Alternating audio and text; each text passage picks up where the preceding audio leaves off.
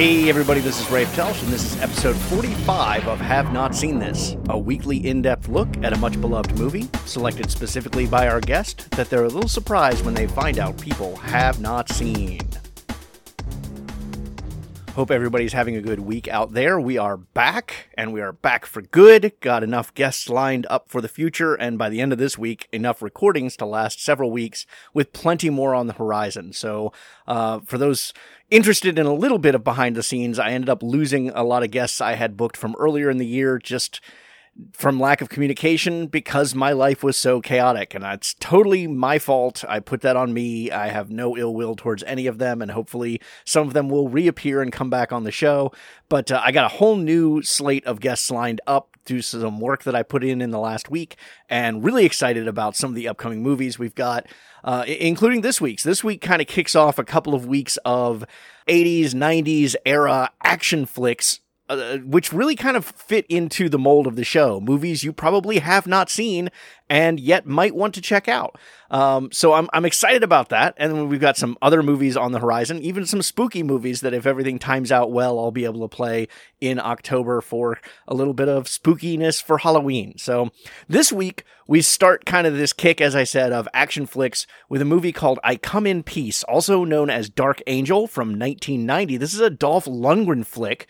Uh, not a whole lot of those out there, are there? And this one comes to us from Robert Solomon, who is the host of the This Uncanny Earth podcast.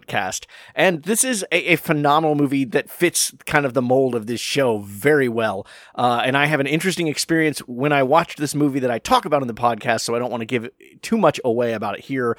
But this was a unique experience for me, and I think we had a really great conversation talking about it really excited for you to hear it, so we're just going to jump into it now. So here we go with 1990s I Come in Peace with our guest, Robert Solomon. You know, this is another one of those situations where I don't really know anything about my guests, so tell me a little bit about yourself. Uh, thank you for having me, first of all. I really appreciate it. Oh, my pleasure. My name is Robert Solomon, as I stated before, and um, I actually own a, or host a podcast titled This Uncanny Earth. And the show itself is about all the things paranormal, supernatural, all the lost civilizations, all the, the, the amazing things and uncanny things on our planet that we might not know about or might not discuss as much. Gotcha. Well, then this movie kind of fits in that same paradigm, doesn't yes, it? Sir. yes, sir. It sure does. Yes, sir. It sure does. So, what is your favorite uncanny story i guess is the best way what what what story is your favorite that you've covered so far or maybe that you haven't gotten to yet so um, next week's episode is going to be lost civilizations and i'm really into that but uh, i think with me personally it probably has been cursed objects um, and relics and things like that, which was I, I want to say like a few months back episode. Uh, between that and when we covered Immortals, um, and people who supposedly live forever, like Count Saint Germain and uh, that sort of thing. But really, almost every single show that I've done, I have as a favorite. Kind of, I know that sounds weird, but or cliche no, almost. I totally get it. but it's like I pour my heart and soul into these shows. I will sit there for hours upon hours. Sometimes, I mean, like days, you know, and just go over the material and study, study, study, and then you know, uh, compare that with other material to make sure what I'm talking about is correct. And if I make a mistake, I address it on the next show. So I'm always consistent with the information and keep up to, to what needs to be talked about. So, so I mean, you just kind of hit on a podcast of that type. Obviously, takes research. I have to guess that this was a personal area of interest before you decided to step in front of a microphone and talk about it. Uh, yes, sir. I have been in uh, into this paranormal aspect since whew, I was probably six, and I'm 40 years old now. So 34 years I've really been into it. So yeah. No, I, I get that. I, I grew up uh, obsessed with, you know, Bigfoot, and I mean, I guess now it would be referred to as you know cryptids and such. Yes, sir. Uh, that language didn't really exist when I, we were that age. But, no, it did uh, not. um, yeah, I mean, I, I I was obsessed with UFOs and and all that kind of stuff. So that's I totally understand growing up with that passion. Yeah, it's it's amazing.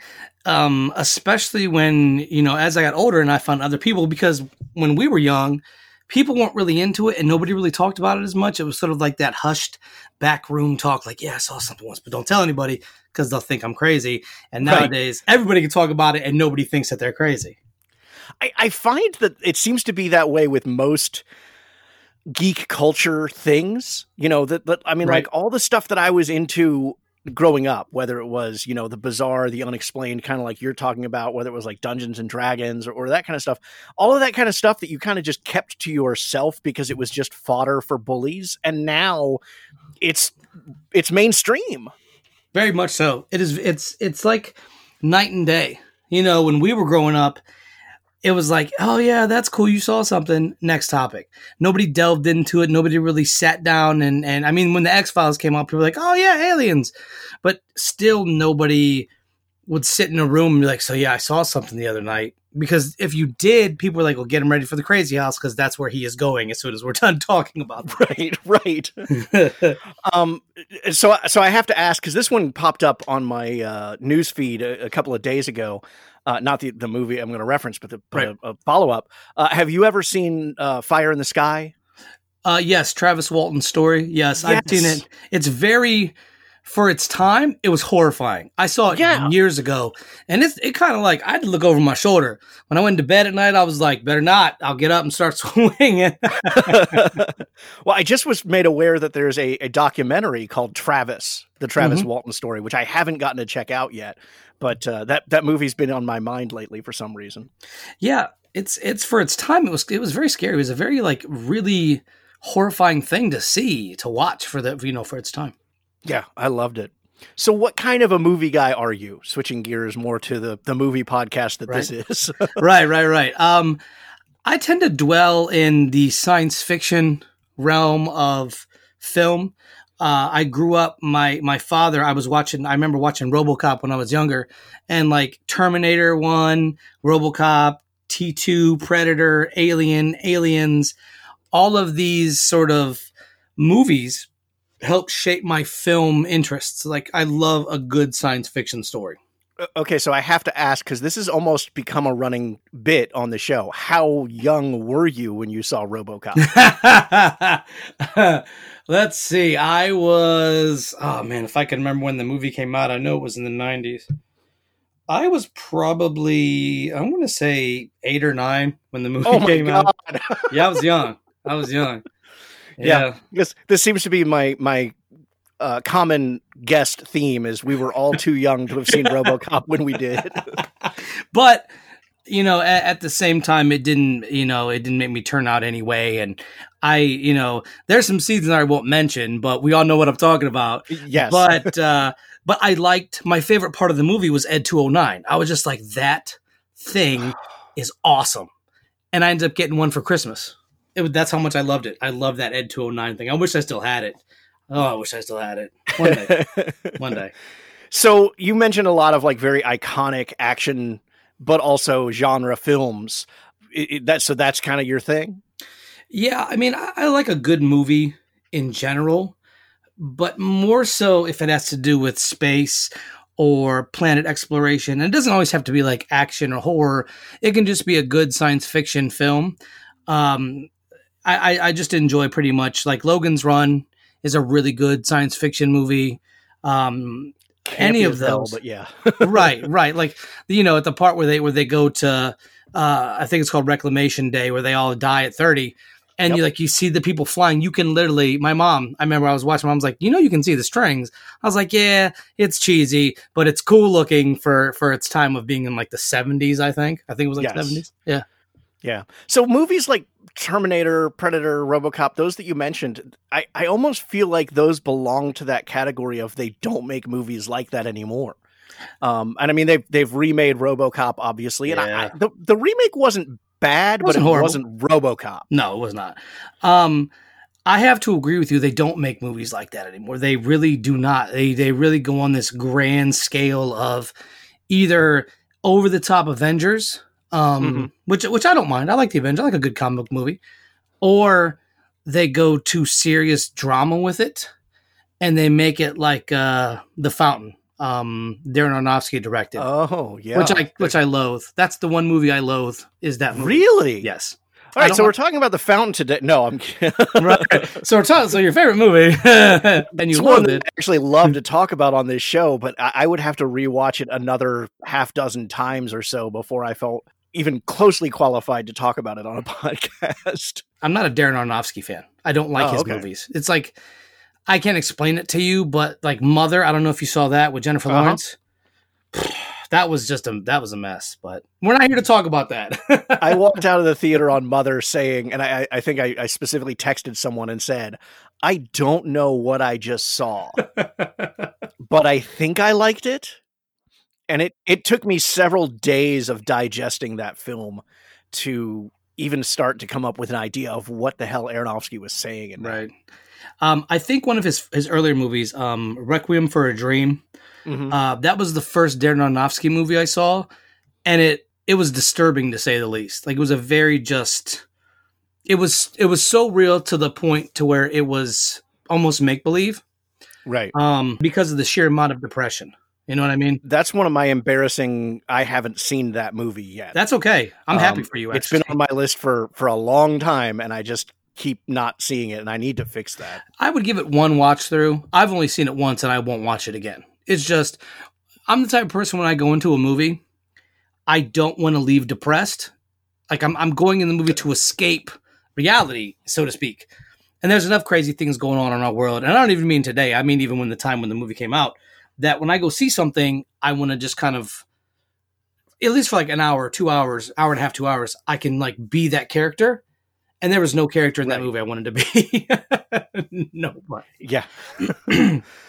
So the the concept of the show is have not seen this movies were surprised when other people have not seen what are your have not seen this movies what are movies people give you a hard time over not having seen That's really tough because I've seen a lot of those movies that people say to watch.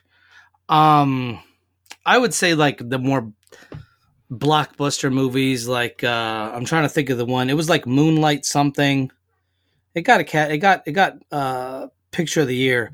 Um, I really can't. oh just moonlight it's Yeah, just yeah, yeah. moonlight yeah That one I've never seen Gone with the Wind. If we're gonna take it back, um, that one comes up on here more often than i thought I, I you know my my my mom and dad they they like some of the older movies and to me the older movies are, are good i like them and they have a place in cinematic history but some of them i just can't do like gone with the wind for me is boring i can't, I can't get into that whole that whole time period so like period piece Right. movies a lot of the time i get bored watching i'm just like uh you know it is what it is um, I haven't seen. I'm trying to think.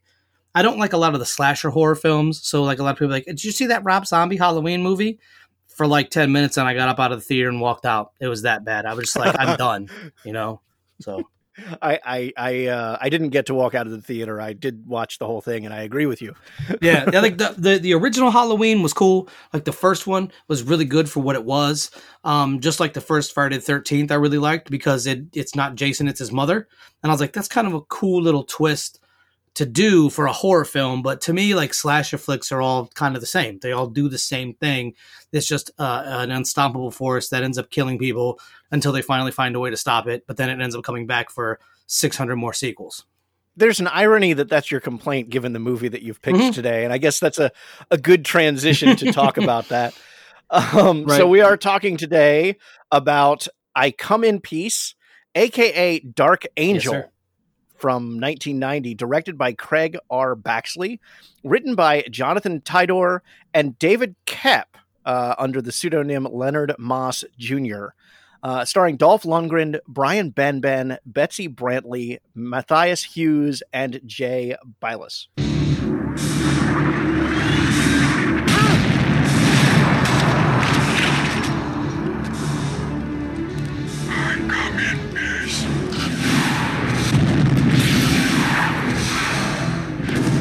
Three well-armed men have their throats cut.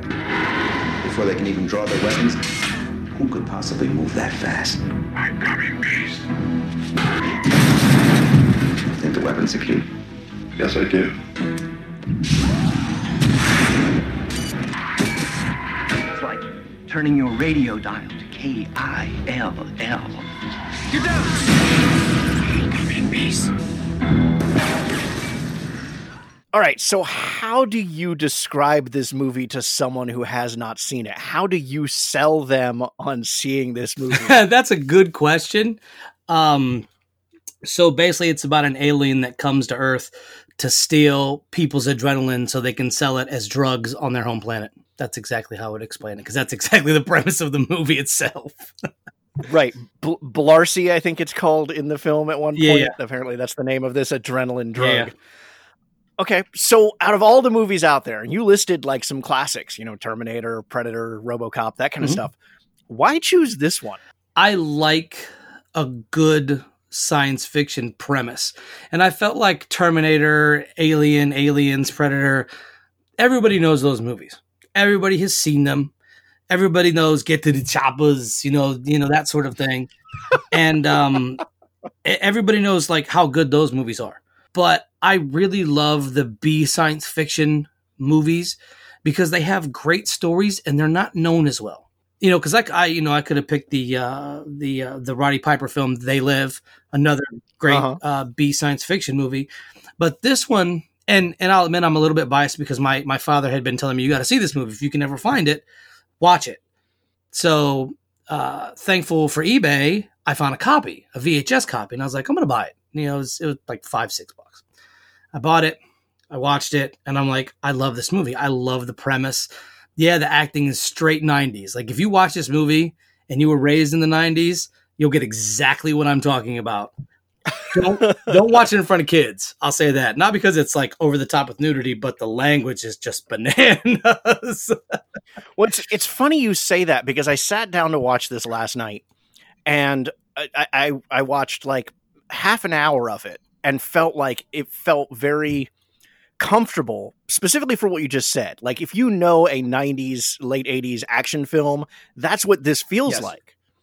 And then when it got to the part where the alien downs the one dude, and the thing comes out of his palm to to inject or not his palm but under his his hand to inject the the heroin in him and listeners will explain all of this in a little more Yeah, yeah, detail in a minute um when that happened i went holy shit i've seen this movie. I actually have seen this movie before.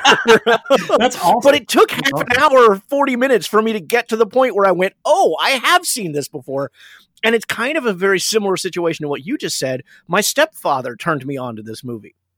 And I specifically remember him describing the process like as a selling point of this alien who uh, injects his victims with heroin and then takes out the adrenaline surge that comes from that, the the um, endorphin surge that comes with that fix, Yes. and that's the drug that he sells. And so it was like, oh wow, I have seen this.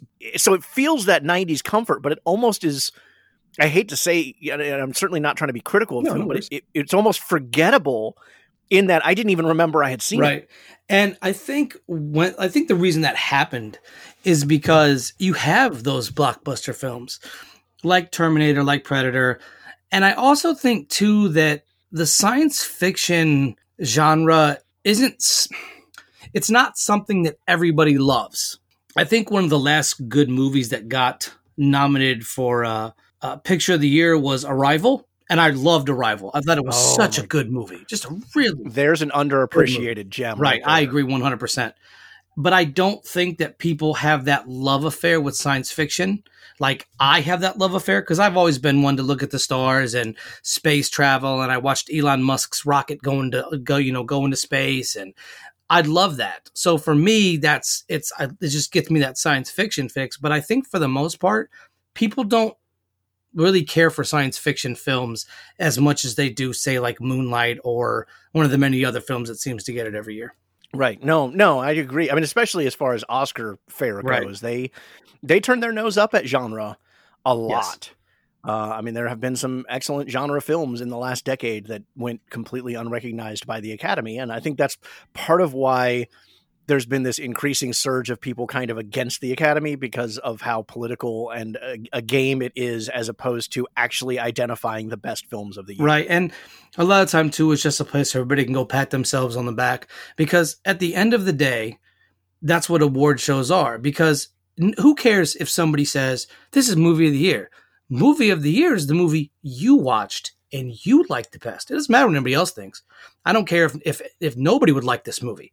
I love it. And to me, that's what matters. And I think that's what should matter to in movies is if did you like it? If you liked it, then who cares what everybody else thinks? Well, well said. So you you sought this out because your dad recommended it Yes, to sir. you. How old do you think you were when you uh, when you saw it? So my dad had been talking about this movie for well on. I want to say I was a teenager when when he started talking about it because me and my dad have that in common. We both like good science fiction movies, um, and just B science fiction movies. And he was telling me about. it. I was like, oh, that sounds awesome. So it wasn't until I want to say like 2005 or six, um, right around when I really was like getting into eBay, and I'm like, oh my god, I can buy anything I want I've ever wanted in my life. I can buy it on eBay. And I was like, what was that movie? And so I, you know, started looking up movie names. And then I saw the VHS tape and I'm like, I'm buying it. And I ended up buying it. And that's, that's, so I was probably, I want to say I was 24 or 25 when I actually bought the movie, roughly. Gotcha. 40, 40 now. So there you go. Yeah, I was a bit younger. I mean, I had to have been a bit younger when my stepdad introduced me to it. So uh, that that also helps explain part of why I didn't necessarily remember it because there's there's been a longer amount of time since I originally saw it.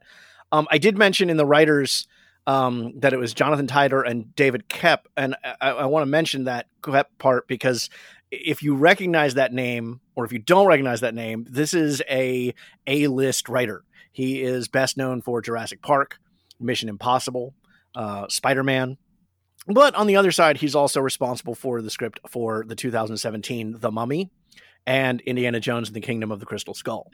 So, so I was gonna, I was gonna ask which side of that coin do you think this movie falls on? But Right, you, right. you obviously don't like Crystal Skull. Um, that was the only movie I've ever fallen asleep in the theater watching because oh wow, Indiana Jones to me doesn't involve aliens. Like I don't when I watch Indiana Jones and as a as a lover of history and things like that, I was like, you know, the crystal skull aspect is a cool aspect because that's a real thing. But it got to be too much, and then Shia LaBeouf's in it, and I'm like, well, are you going to fight Transformers in this movie too? And it didn't feel like an Indiana Jones movie. You know, like to me, my personal favorite Indiana Jones movie is uh The Last Crusade. They'll always be my Right. favorite. Always. Because Oh, yeah. you got Sean Connery, you got Harrison Ford. But, you know, every I think every writer's allotted uh a few bad movies or bad books, whatever, what have you. Um, I never saw The Mummy, and part of me is like because it's Tom Cruise, and I'm like, uh, I don't know if I really want to watch another Tom Cruise movie because he's kind of the, the same actor in most of his movies, I would say. I totally agree. Yes, But I, I I heard that the premise was actually pretty good. So if I'm not doing something one day, I might just sit down and watch it. Oh, see, there's a laugh. Like, good luck. I haven't seen it. I watched the trailer and went, "Yeah, that's that's enough." Because I loved the Brendan Fraser Mummy movies. oh, yes, yes. Uh, those were just very uh, kind of along the same lines as the Indiana Jones. Like that felt that had that that same spelunking archaeology esque adventure. You know, uh, the old it's so old serial adventures, and I just don't see Tom Cruise fitting into that dynamic because No. he's Tom Cruise.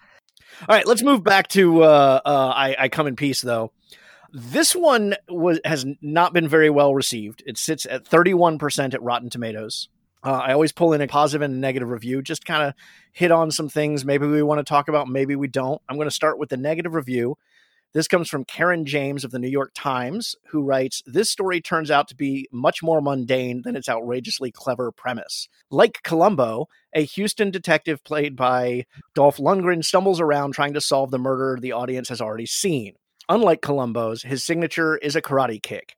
He is saddled with an officious FBI agent as his partner. Try explaining drug dealing aliens to him, and many predictable plot devices. He is avenging the death of his old partner. His girlfriend says he ignores her. Of course, she's awfully busy with her own job as the country coroner, but can you blame her for wanting a life in between autopsies on endorphin drained bodies? the positive review comes from Richard Harrington of the Washington Post, and he says the plot is a convoluted mix of Liquid Sky, Alien Nation, The Hidden, and Terminator. But Peace is much more subtle construction of influences than the recent hardware. Matthias Hues is sufficiently menacing as the alien drug dealer with a penchant for extracting endorphins from his victims' brains after shooting their hearts full of pure heroin. He also has a nasty, razor thin, razor sharp weapon that resembles a CD. compact death. It goes for the jugular every time. This film, unfortunately, too often settles for going for the jocular. Yeah, yeah. Um, the, the thing is, like, with when it comes to to B science fiction films, I, I love them because of what they are. I know they're probably not going to get the best reviews, um, but but I, I enjoy them for what they are. And you know, the first review, uh, it, it, she's she's kind of accurate in a sense that like you know it, you get in the karate kick, but at the same time, she has to remember this is a '90s film. Like Right. 90s films, action or science fiction, they had martial arts, murder, guns, romance, cursing, and nudity. That's the 90s, man. Like drugs, that's the 90s. You know, that's and I, I think a lot of times when people review movies, they they don't have that 90s mentality of reviewing it because you know and even even though i didn't well see this until 2000 uh, i grew up in the 90s so like watching them like oh my god this is my childhood You well, as? I said, it has that very familiar, almost comfortable feel of a Right. 90s action film. Right, right. And you know, it- whenever whenever I read reviews like on different movies and stuff or games or whatever, I'm like, okay, uh, but will I like it? You know, like will it fit? Will it make my palate taste better? Or, you know, will it make me feel better? And this movie just did. It's just I really enjoy it. I really enjoyed it. No, I, I agree. I mean, I, I it is fun. It is not a brilliant film. I think you you capture it. I think you, you hit it the best way to present this, which is it a B movie. And Yes. if you accept it as a B movie with the shortcomings that come with being a B movie, that that sets your expectations at the right level to really enjoy this film, Right. as opposed to look down upon it for not being an A movie. And the thing is, we could, you know, people are like, yeah, uh, Predator or Terminator. But here's the thing about about those two films: the first Terminator, which is my favorite, Arnold doesn't talk much, and it's not because Arnold doesn't talk much, but it's a darker film. It's gritty. It's grimy. The first Predator wasn't the best acted film. But it's just over the top machismo. It's bullet it's blood, it's guns, it's everything in an action film with that science fiction twist. You know, these aren't movies that are going to gain any like picture of the year, Oscar nominations or Oscars, but that's why I like them because it's just it appeals to the basic human I think desires in all of us to just see that kind of craziness and and you know hear Arnold be like stick around as he's throwing a knife into somebody like you know- still cracks me up. it's it, I, I love these movies for what they are not because i expect the most brilliant writing out of anybody on these but i love the stories that they tell and i think while people might not think they're brilliant i think the way it's written is very well done in a science fiction setting No, yeah, no, I I agree.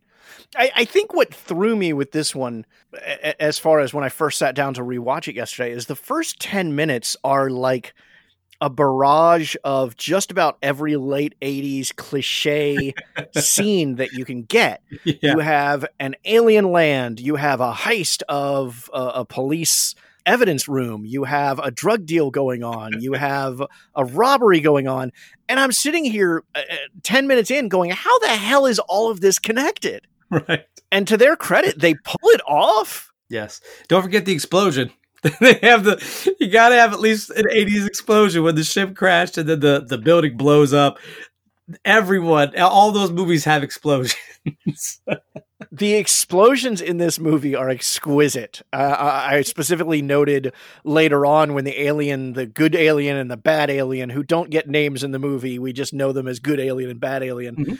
When the good alien is pursuing the bad alien and they're running through the garage, shooting these super powered firearms, and just everything is blowing up. And it's like a line of cars blowing as the bad alien runs away from them. And I was sitting here going, I could use some popcorn right about now because Right. this is just delicious to watch. right now looking it up it looks like it says that uh matthias was known as talik so the the bad Yes. is Talek, and then jay Bilas as azek so and Yeah. he is fluent in english so there you go yeah, yeah. There's that sudden moment when they encounter each other and he can speak English. Right, I, I don't right. understand that, but again, I don't question it. So. Right, you can't. Because listen, if you start questioning these 80s science fiction B movies, you might as well go back and start questioning the 1950s B movies that are Right. Way, way, way, way, way worse in terms of story and and things than these are. At least in my opinion. No, yeah, I mean the well the fifties are go back to and they've even made fun of it in a couple of, of more contemporary B movies. Uh, you know, back then it was the scientists were doing science. Right. With the zzz. Yeah. I mean, it was it was just all science. All of what it. kind of no, no, there wasn't. It was science. with science, just science. levers and and these like those uh they look like graph paper, but it was like a it was like a oh, it was like an e- EKG machine, and there was like just a line that was going through. I'm sure Right. somebody out there that's a scientist knows what I'm saying, but apologies, I'm not fluent in a lot of that stuff. So So Dolph Lundgren uh, is our our star of this movie. yes, in his prime. I'm more used to seeing him now when he's done stuff like The Expendables and is Mm-hmm. looking a little older. And I was surprised because this comes on the heels of The Punisher, which came out the year before. Yep. I was surprised at how articulate and clear he is in this movie as far as speaking goes. well, he I believe he has two. I want to say doctorates, but I could be wrong.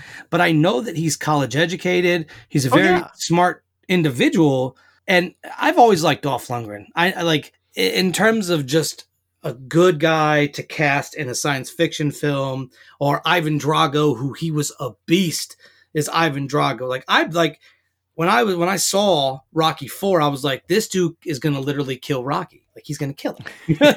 2000 psi 2000 psi must break you and i was like oh get him i always root for the villains i know i'm a horrible person Well, I think it's more just the other movies I've seen him in. He always was like there was an accent, or maybe he just was he wasn't even given the best dialogue. But you know, I, I just was surprised at how clearly spoken. And again, as I said, on the heels of Punisher, he's not all incredibly articulate in Punisher. no and it's crazy because i i put it up real quick for us he's got a degree in chemical engineering from the royal institute of technology and a master's degree in chemical engineering from the university of sydney i mean that speaks for itself because i have no idea about chemical engineering you know what i mean like he, he probably knows what that little lever thing you were talking about a few minutes ago does. I should I should email him and say, Dolph, I need to have a quick question. What is that thing called? but yeah, you know, it's it's the I think it's harder to play a comic book movie. I think playing the comic movie is one of the hardest. Two reasons. One, you have to channel that character from the comic books. But you have a director that's on your butt, like you can't do that. And then you have the fans that are Right. even worse yes, and I'm guilty of this. I'm not gonna. I'm not gonna be a hypocrite. I'm just as guilty sometimes. not to the point where I'm gonna start emailing them and say you did a bad job. I'm just like, oh, they could have. They could have did a bit better job on that. My my son wanted to watch a Fantastic Four movie. Oh, Um, he's he's he's 11 and so it it had just come to disney plus. I put on fantastic four for him. We watched it. And then i caught myself after the movie was done. I had done at least 20 minutes on how they screwed up doom. He's Uh, 11 he doesn't care. He does not care. so i'm that guy i guess. I've I've talked to my son about that. Like my son, he's five, and so I I let I let him watch uh the not Endgame but the Infinity War. right And- okay And, I was like, this is cool, but they don't have Adam Warlock. Where's Mistress Death? and I'm looking at him and I'm like, what am I doing? Like, I'm ruining the experience for him because I'm putting my own biases in it. right But they did a great job with Thanos. I was like, this and the snap, loved it. Loved that. oh yeah But like you, like I went on this rant, but like for what? yeah if he enjoys it, you know, I agree with you though. They did Doom terribly, and the only way they could ever save face is to have a straight up Doom movie. They need to have a Doom movie. I, i'd be game for that I would go to the theater and watch it. I would go opening night. Facts. I love Doom. He's one of my favorite villains. So the other note that I made about Lundgren was he essentially has one facial expression for the movie. it doesn't matter if he's getting his butt kicked or I mean, like, I, and it stood out to me. He goes back to see his girlfriend, his wife. I, I don't quite know what the relationship there is between them. The coroner. He goes to visit her, and she lets him in, and then slaps him, and his facial expression does not change. It's borderline. He's he's borderline annoyed with everybody in that movie. I think. Oh yeah, that's a good way of describing it. like in the beginning, uh, when you first you know see his character and he's sitting in the car, and he's listening to the to the drug deal going on because the, one of the cops is in there, you know, undercover. And the two guys go in to rob the liquor store, whatever that is, liquor store, convenience store, and he just makes that face like, not again. I'm like, dude, how many things do you deal with daily that you're to the point of just being annoyed and not like concerned?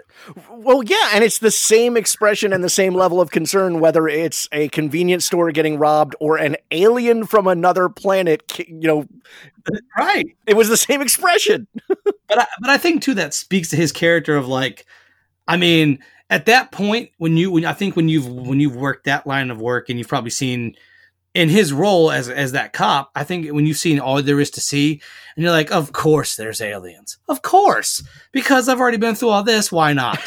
And like at that point, like where most of us would be like, oh my god, and like be kind of like, uh, be a little, you know, he's just like, why not? Another day, another day of the job. so boy i'm just kind of going all over the place. I'm just looking over my notes. So the movie is titled i come in peace which is the mm-hmm. first words we hear from the alien once he arrives uh, keeping in mind that his arrival, as you said, is a huge fiery explosion of this poor schmuck's car, and he comes out of seventy thousand dollars. Yes, he, he comes, and I love that. The, the dude, first of all, his CD player was was acting buggy, and then his entire car gets totaled. And to throw the little nice little insult to injury in there, they have the CD land from the flaming wreckage right next to him. Brilliant piece of of B movie science fiction. Yes. Just like a kick in the pants. And then of course the expletives that flow throughout that scene is just Yes, Merry Mother Christmas. I was like, yes, that's 90s right there. but then the alien appears, and the first thing he says is, "I come in peace." Mhm. And then that that ends the scene, like right there. We don't know what happens Yep. next. And then the next time we see the alien is when he uh, inter- intercedes with the drug deal that Lundgren is supposed to be monitoring. Um, Mhm. And again, he says, "I come in peace," and then he takes out that disc that he has, that killer disc that then slashes everybody. And I'm like, I don't think you know what that phrase means. Right. and, and I think that maybe, you know, he sits at home and watches old 80s B movies. he watches the old B movies. And that's what I was going to ask you: is the movie never makes any attempt to explain why that's what this alien is saying? I think it's more like to be inferred because I think the, the the that was like a really famous quote in a lot of movies like I come in peace, you know, if you're an alien, I come in peace, I come in peace, I come in peace. And I think that it was more used as maybe like somewhat of a homage to those older um like the day the earth stood still Right. or those old movies. So like they didn't really have to explain it. To in my opinion, I'm sure somebody that's a better film analyst than I am is like, well, you see here, this is what happens, and this, that, and the third, and I'm just like some schmuck that just loves this movie. See, I'm going to fight you on that right there because you just undermined your own argument. You made the comment not 10 minutes ago that the best movie is what you think is the best movie, and now you're undermining your value as a film critic. I, I look at it like this: like I can I can review this, but I don't watch a lot of movies that film critics watch. So for Right. for me, it's like I can review this one and love it, but I'm going to put my biases in it. You know what I mean? But uh, there's nothing wrong with that. No, no, and you're right. And I think a lot of time with film critics, they have to be like I wouldn't say less biased than I would be, and that's why I would be a poor film critic if they they could never put me on like a like a, a Siskel and Ebert level, you know, Ebert level, and I'd be like, oh yeah, I saw this movie, and I give it thumbs up, thumbs down. You know, I- Oh, but one of the things that we do on this show, um, pe- regular listeners know how often we pull up. Like, I love using Ebert quotes. He did not review this movie, or we would have an Ebert quote nice. in our, our quotes, and how often Ebert was wrong or would go back and correct himself. Uh, I- I- so I, I, I almost disagree with you on that. I, I think I, I think you're undermining the value of your opinion because you like this movie, flaws and all. I do. I do. I'll admit it. I love it, flaws and all. And it's really, I, I- think it really speaks to the more hardcore critics out there because there was a lot of them when the first Avengers movie came out, and they just Mhm. tore it to pieces. You know, they they shredded it from one street to the next. And I think you're always going to have that. And I hope that a lot of critics sit in the middle. Like the two reviews you did, they Mhm. weren't like horrible. Like I've read some horrible reviews on movies, and even the first lady who who negatively reviewed it, it wasn't as sharp as I thought it was going to be. Because you know, obviously, it's it's a B movie, and you know, uh, a lot of people might not think it aged well, or somebody that's watching it today, you know, and, and like we said, may, may not have grown up in the 90s, might have a harsher review.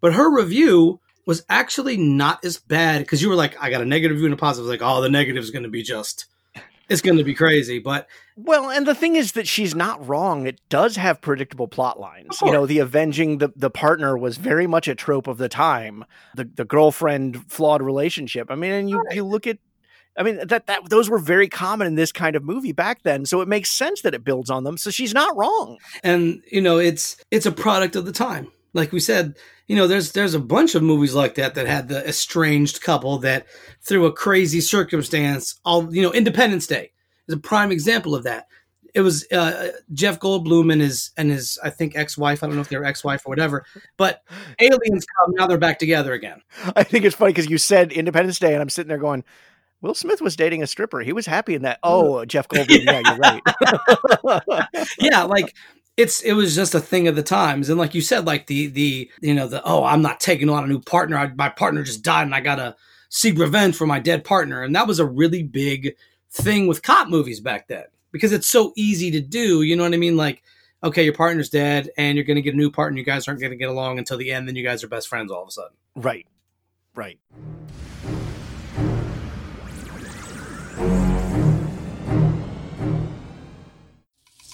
Hi, this is Edward October for OctoberPodVHS.com, here to tell you what people are saying about our true crime podcast. A thread store in Arizona says, too much dribble and slang. These ladies obviously enjoy their own humor and sound high. Hey, at least they called you ladies. Benny from Idaho says, your topics are so appealing, but a three person pod is difficult enough to follow without banter? Um, our true crime podcast only has two people? Wait, wait, wait, wait, wait. Where's the other 100 five star reviews? Can somebody give me the five star reviews? Okay, here we go. Much better. Luscious Lee says, Stand up. Five stars. You girls are funny AF. I especially love the me and Mrs. Jones rendition you sneak into the recording. Cherry G107 says, I struggle finding a new podcast, and so far, I've been hooked to you guys' podcast. Keep up the good work. Thumbs up, thumbs up, smiley face. Our true crime podcast Two girls, one story, and lots of bad renditions of songs you love. Available on your favorite podcatcher. Go binge it today.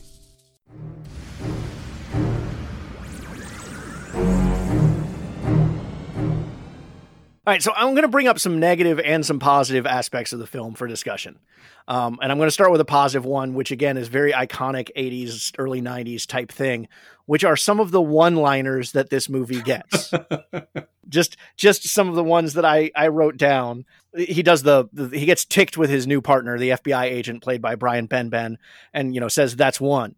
And then later in the movie, a- a- enough time that you actually forgot about that's one. He says that's two. To which Brian Benben responds, "How many do I get?" Um, you know the the argument over whether uh, you know whether they should go with the FBI way or go with uh, his character's gut, and and Brian Benben trying to convince him I'm a team player. To which Dolph Lundgren says, "Well, your team sucks." right Some some great little, and of course, one of the reviews of the movie that I, I didn't pull said they feel like the title "I Come in Peace" was just so they could get that final line in, uh, that that final one liner in about "and you go in pieces." right yeah and and uh, why not you know oh no, I love it. I I think I it's agree. great. I agree. I agree. I, you know, and and then you know the the whole that's one, and then you do you forget about it. You're like, okay, I don't know what he's what he means, but I'm pretty sure that something will happen later on. And then you're, and you're like, that's two, and you're like, uh oh, there's a, something's gonna happen because obviously they're not just gonna go that's one, that's two, and then just nothing comes out of that. Then you'd be like, well, where did that go? And then when the that's three hits, that's three, and he does what he does best. That's right. But- That's right. but once again, that was a that's another like trope in those movies. You know, they always have like the two partners didn't get along at the beginning. And maybe it wasn't uh, a fist to the face, maybe it was like a shoving match, maybe it was a heated yelling, and I'm not going to be your partner anymore, and then you know, so on and so forth. So you see that a lot in these movies, but the one-liners I think are what make, and I think this plays to your point of they don't make movies like this anymore because I don't really know too many movies that have those one-liners like they, No. like they used to. Yeah, no, we've definitely moved away from that, and I have to say I kind of miss it. Yeah, me too. Because now I can't quote anything unless it's from like you know Super Troopers or something like that. If it's a comedy, because comedies a little run a little bit different. But I can't be like you know stick around and get to the choppers and do it. yeah, you you don't have that anymore. All right, on the negative side, the the movie opens. It's very clearly set at Christmas. You know, this is following kind of the Die Hard and the Lethal Weapon model of it is a Christmas movie, complete with opening Christmas Carol. So why on earth is the uh, the one driver that we see listening to Halloween rap? Because it's an '80s B science fiction movie, '90s. You know, like that's exactly why. That's Yeah. it. To a T. To a T.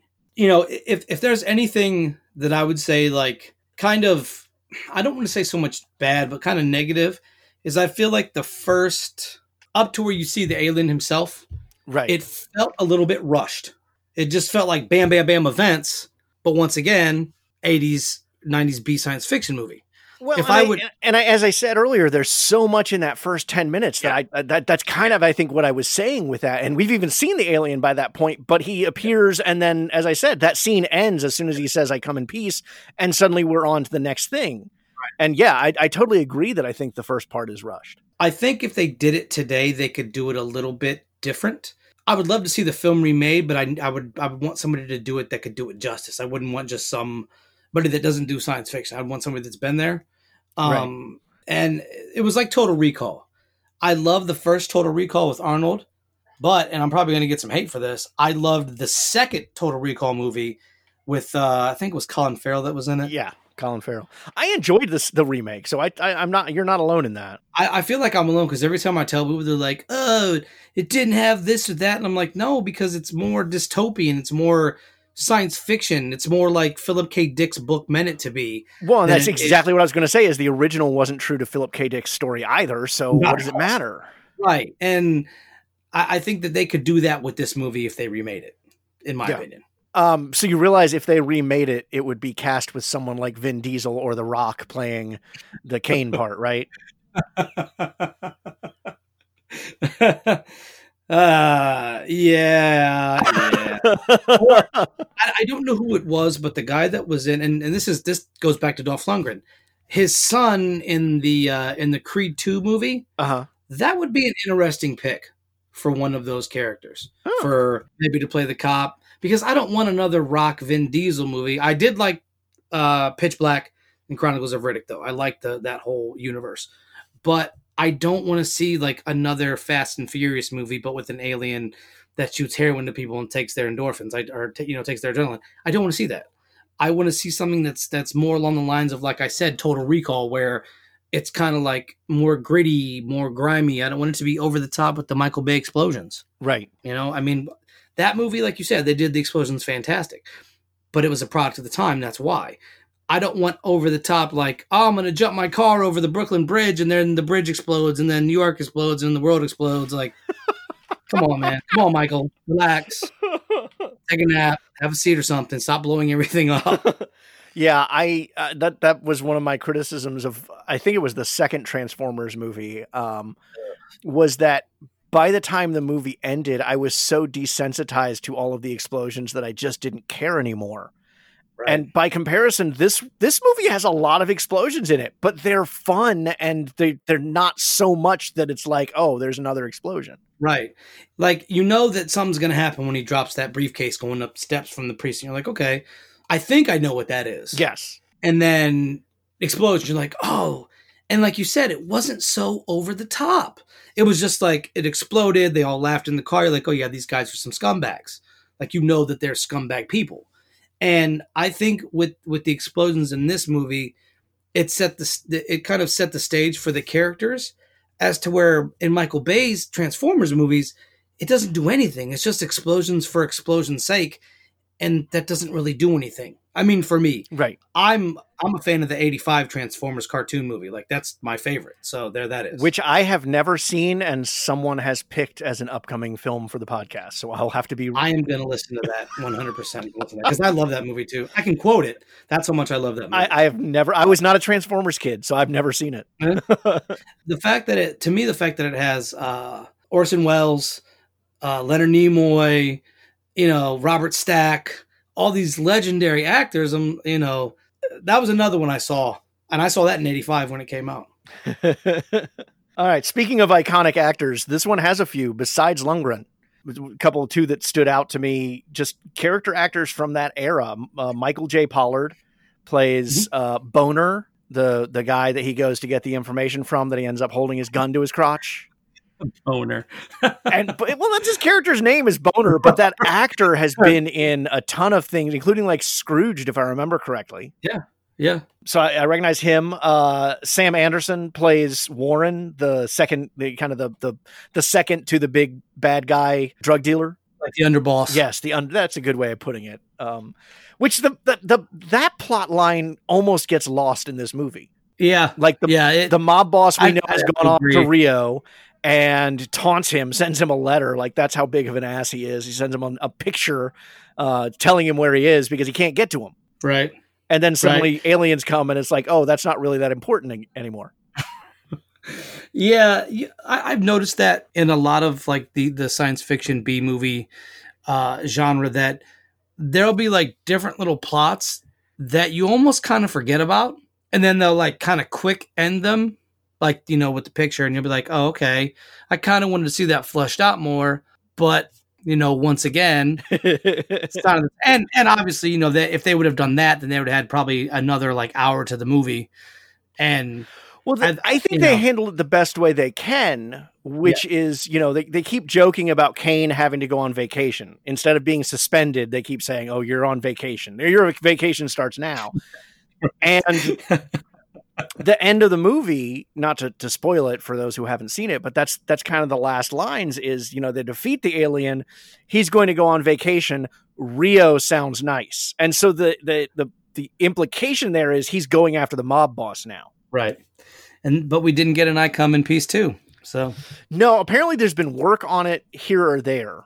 Um, there's been pushes for it. There's been a script written for it, um, but there's some rights issues as well. Yeah, um, and, and I think one thing uh, because I would love to see either a a remake or a sequel, but the one thing I think was cool that that uh, we we we kind of missed was that the music was by Jan Hammer. Yes. Now, if anybody knows who Jan Hammer is, that's the Miami Yes. Vice guy.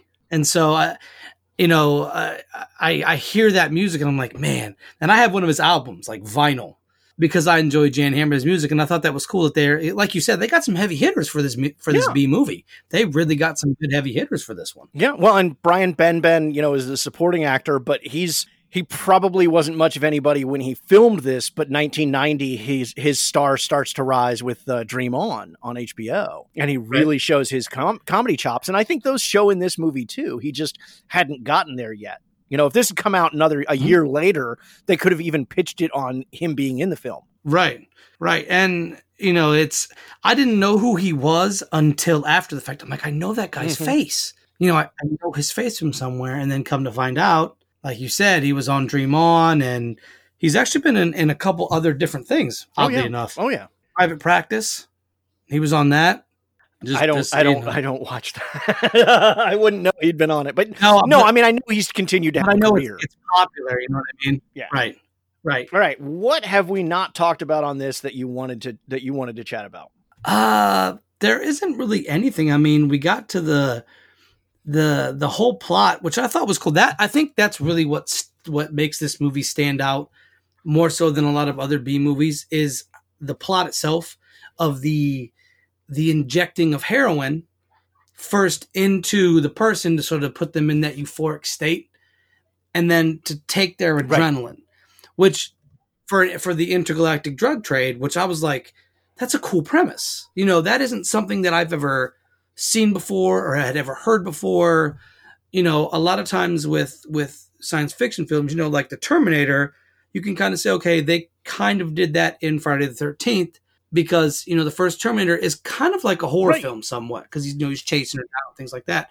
Um, and Predator was kind of the same way. It was kind of like this thing is hunting these people, so it's kind of got that. But this one put a new story out there that I'd never heard before because I didn't know that it was a Philip K. Dick book until well after the fact, or not Philip K. No, sorry, sorry, I didn't know that. Like I said, like I didn't know that uh, that Total Recall was that until after the fact. And then this one, it's just like there's never been a book, there's never been a movie, there's never been anything, and then boom, this plot comes out, and I'm like, that's, That's amazing. a really good point. I mean, it is an original idea, you know, and and uh, it, it is a little surprising that it hasn't been redeveloped or developed further. You know, as you said, with a with a remake or a sequel. Yeah, because I feel like science fiction, I think, is a is a hard genre to pull off a good movie in. And I mean a movie that people can talk about for years years to come. And I think that the plot itself in a lot of science fiction movies is sort of like the same generic sort of plot. The the the the the, the action's amazing, so that's why we keep loving it. But you have films like Alien that was really dark and it was really scary and it was really creepy, but there was still something hunting Ripley. And you're like, okay, they did this in Predator, they've done this in other movies. And then this one comes out, like I said, and the plot itself is just wow. Wow. RoboCop was that same thing. They, I had, I never, you know, they they turn a man who's almost dead, and they give him all these pieces and parts, and now he's like a vigilante cop almost. Like he, you know, he's still a cop, but he's like a vigilante cop Right. sort of. And I'm like, that's a really interesting idea. And so when you have movies like that, you know, even they live with the glasses. yeah. I just think that's really ingenious, and I think we need to see more original plots and less remakes, remasters. And I say that wanting a remake of this, or, or a sequel. but I think that we've come to a point to where we're just like, let's just remake Friday the Thirteenth again, or let's remake a Nightmare on Elm Street, which a buddy of mine hated. He hated the, the remake of Nightmare on Elm Street, but I love the originality in this movie. I just I liked it. Awesome. All right, we got a couple of games before we're done here. Uh, first up is the algorithm says these. This is a list of movies that various algorithms say you will like because you liked I Come in Peace. so this is like a lightning round of responses, whether you like the movie, whether you don't like the movie, whether you don't even see how it's connected. Although these are pretty evident as to how they're connected for the most part. All right, so first up, The Punisher from 1989, which is the Dolph Lundgren version. Never seen it. Oh, Never seen. I saw the other one. I saw the one they remade. I think in like 2002. yeah. I, I forget his name, but yeah, I seen that one. But I've never seen the Dolph Lundgren one. Oh, you should. It's it's not great, but it's funny. I'll give it a watch. Uh, I don't mind giving it a watch. Silent Trigger. Never heard of it. Me neither. So we're gonna move on. um, Abraxas, Guardian of the Universe. Never heard of that either. It's a Jesse Ventura film, which I'm really surprised to see on this list when Dolph Lundgren's He Man was not on this list. yeah, I was I was waiting for the Masters of the Universe yeah. reference at some point, but Nope. Yeah, I've never seen that one. Okay. Fortress. I'm trying. Is that the one with Christopher Walken? Christopher Lambert. Nope, haven't seen it. I ha- and it's funny because I have it. I actually have that DVD here somewhere from like old science fiction movies a buddy gave me, and I just haven't watched it. I, I have That's to the Highlander. I have to agree with the algorithm. If you if you like this movie, I think you'll like Fortress. It it has a lot of that same B movie era sensibilities to it. and I like the Highlander, so yeah, that's cool. Yeah. I might check that out. All right. Uh The Order. I'm trying to figure out is I'm trying to figure because wasn't there two of those, one with Heath Ledger and then the other one? Yeah, this is not the Heath Ledger one. This is the one with Jean Claude Van Damme. No, I'm afraid I haven't seen that, but the Heath Ledger one was good. All right. You've not done great on seeing these. I'm going to fix that for you. Here we go. Ready? They live. Yes, love it, love it. Yes, I love that movie. yeah, me too. Uh Screamers. Never seen it. Yeah, me neither. Peter Weller.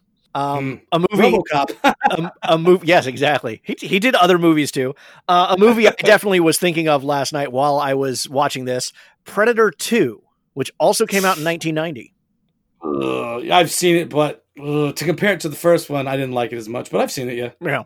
But you can see the connection. right. Yeah, for sure. All right. Uh, Priest. Never seen it. Yeah, it's a Paul Bettany flick. And then lastly, Snow White, A Tale of Terror. Never seen it. Yeah, me neither. Sigourney Weaver. So Mm. so interesting. I find it an interesting mix because it has a lot of Dolph Lundgren's um, rivals or colleagues, how depending on how you want to view it. Uh, you know, you've got Christopher Lambert on there, you've got Jean Claude Van Damme, you've got Peter Weller. It might be a list you want to re- revisit just to, to see if there's a, some, a gem in there or something. Yeah, Fortress sounds good. Like I said, I've got it laying around here somewhere. I need to go to my collection and look for it. But if you say I'd like it, I'm gonna check it out. I think you would. I think you would. All right, we always end with uh, pop quiz, for multiple choice questions based on the movie. Are you ready? oh, This is this ought to be good. All right, all right, let's do this this. is this is high stakes, man. Okay. All right. Number one, the film carried one title through the script phase, another title through production, and a final title for the U.S. release. Which of the following was not a title associated with this movie? A. Alien Pusher. B. Lethal Contact. C. Dark Angel. Or D. I Come in Peace. Ooh, ooh, ooh. I'm gonna say B. Lethal Contact. Nope. Lethal Contact was the name that was Oh. associated with it as a script. That was the name that, that, you know, when it was being written, they were using Lethal Contact. It was then being released as Dark Angel, but there were two other movies in the United States that had come out with that title they didn't want it confused with, so they changed the name to I Come in Peace. So the answer was Alien Pusher. Hmm. All right, number two. One of the cast has cited this movie as his best filmmaking experience. Who holds the film in such high esteem? A. Leading man Dolph Lundgren. B. Leading lady Betsy Brantley. C. Sidekick Brian Benben. Or D. Alien actor Matthias Hues. I'm gonna say D. Matthias Hues. Yep, absolutely. He says this is the best experience he had as an actor. Nice. All right, number three. Director Craig R. Baxley started his career in the early 70s as a stuntman before moving behind the camera in the mid 80s on what well known NBC hit show? A. Knight Rider, B. The A Team, C. Airwolf, or D. Baywatch? Hmm. Man, that's tough. Um. ah, see that? Uh, I'm gonna say the A Team. Yep, he directed nine episodes of The A Team in the mid 80s. I love uh, uh, Mr. T's character, uh, B.A. Baracus. That's right, that's right. My favorite character. All right, last one. Director Craig R. Baxley was slated to direct another Alien Arrival film prior to this one, which would have seen the alien land in Nevada and a car chase through Vegas.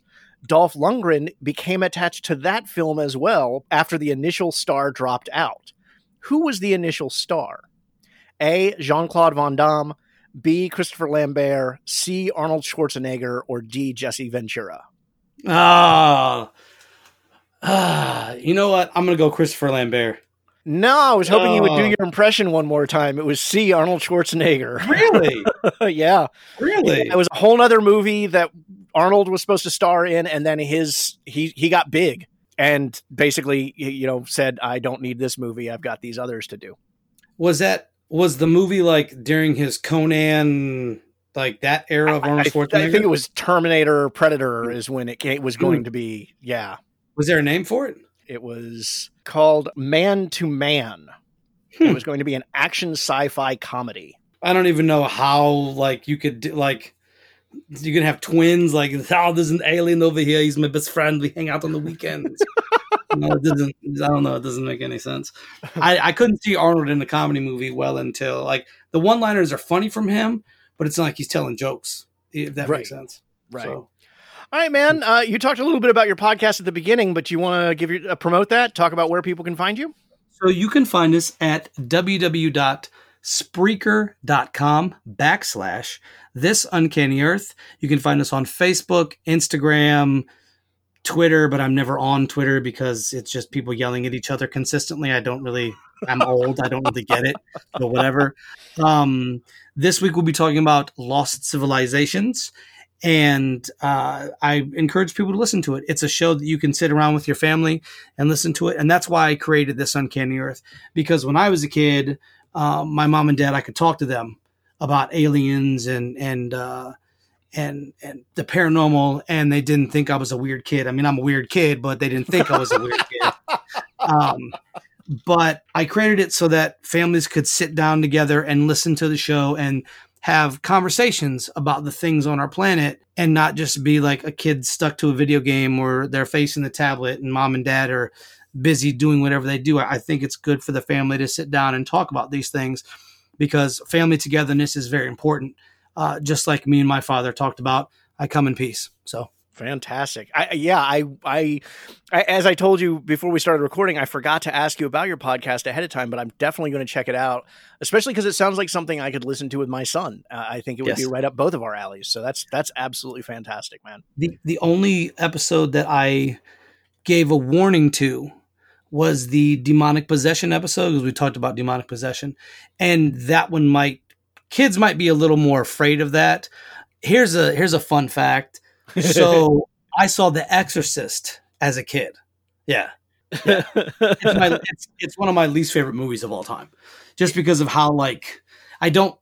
Ugh, it still gives me chills just thinking about it. But yeah, I've talked about it on the show before because of the circumstances of how I saw The Exorcist. That movie still scares the hell out of me. yeah, same here. Still. So and like I, it. know it's pea soup and you know what I mean, like it's and all that, but it's terrifying. I will still say that it's terrifying. So All right, man. Thank you so much for coming on the show. This has been a blast. Um, Thank you. Definitely a movie worth seeing if you haven't checked it out. And uh, I, I, I'm glad to get the chance to sit down and chat with you about it. thank you so much for having me on. It has been nothing but a pleasure. Thank you. So that does it for this week, but you can keep the conversation going throughout the week on social media. Share your thoughts about I Come in Peace or other 80s B movies, or maybe tell me about a movie you'd like to come on the show and talk about. You can find me at Talon Hess, that's T A L N H E S S on Twitter and Letterboxd, or the show at Have Not Seen This on Twitter, on Facebook, or at Have Not Seen This podcast, or email me at Have Not Seen This at gmail.com. And of course, don't forget to subscribe to the show so you don't miss any of our really exciting upcoming episodes. This podcast is available through all major podcast sources. Positive ratings and reviews are always welcome, as is just sharing the podcast with a friend and spreading love. And if you like World of Warcraft or other Blizzard Entertainment games, be sure to check out my other podcast, Citizens of Azeroth, also available through all major podcast sources. Special thanks to Chris Talent for our wonderful theme song, and thanks to Robert Solomon for providing this week's conversation. Until next week, and I do mean next week, I'm Rafe Telsch, and this has been Have Not Seen This. Be kind to each other.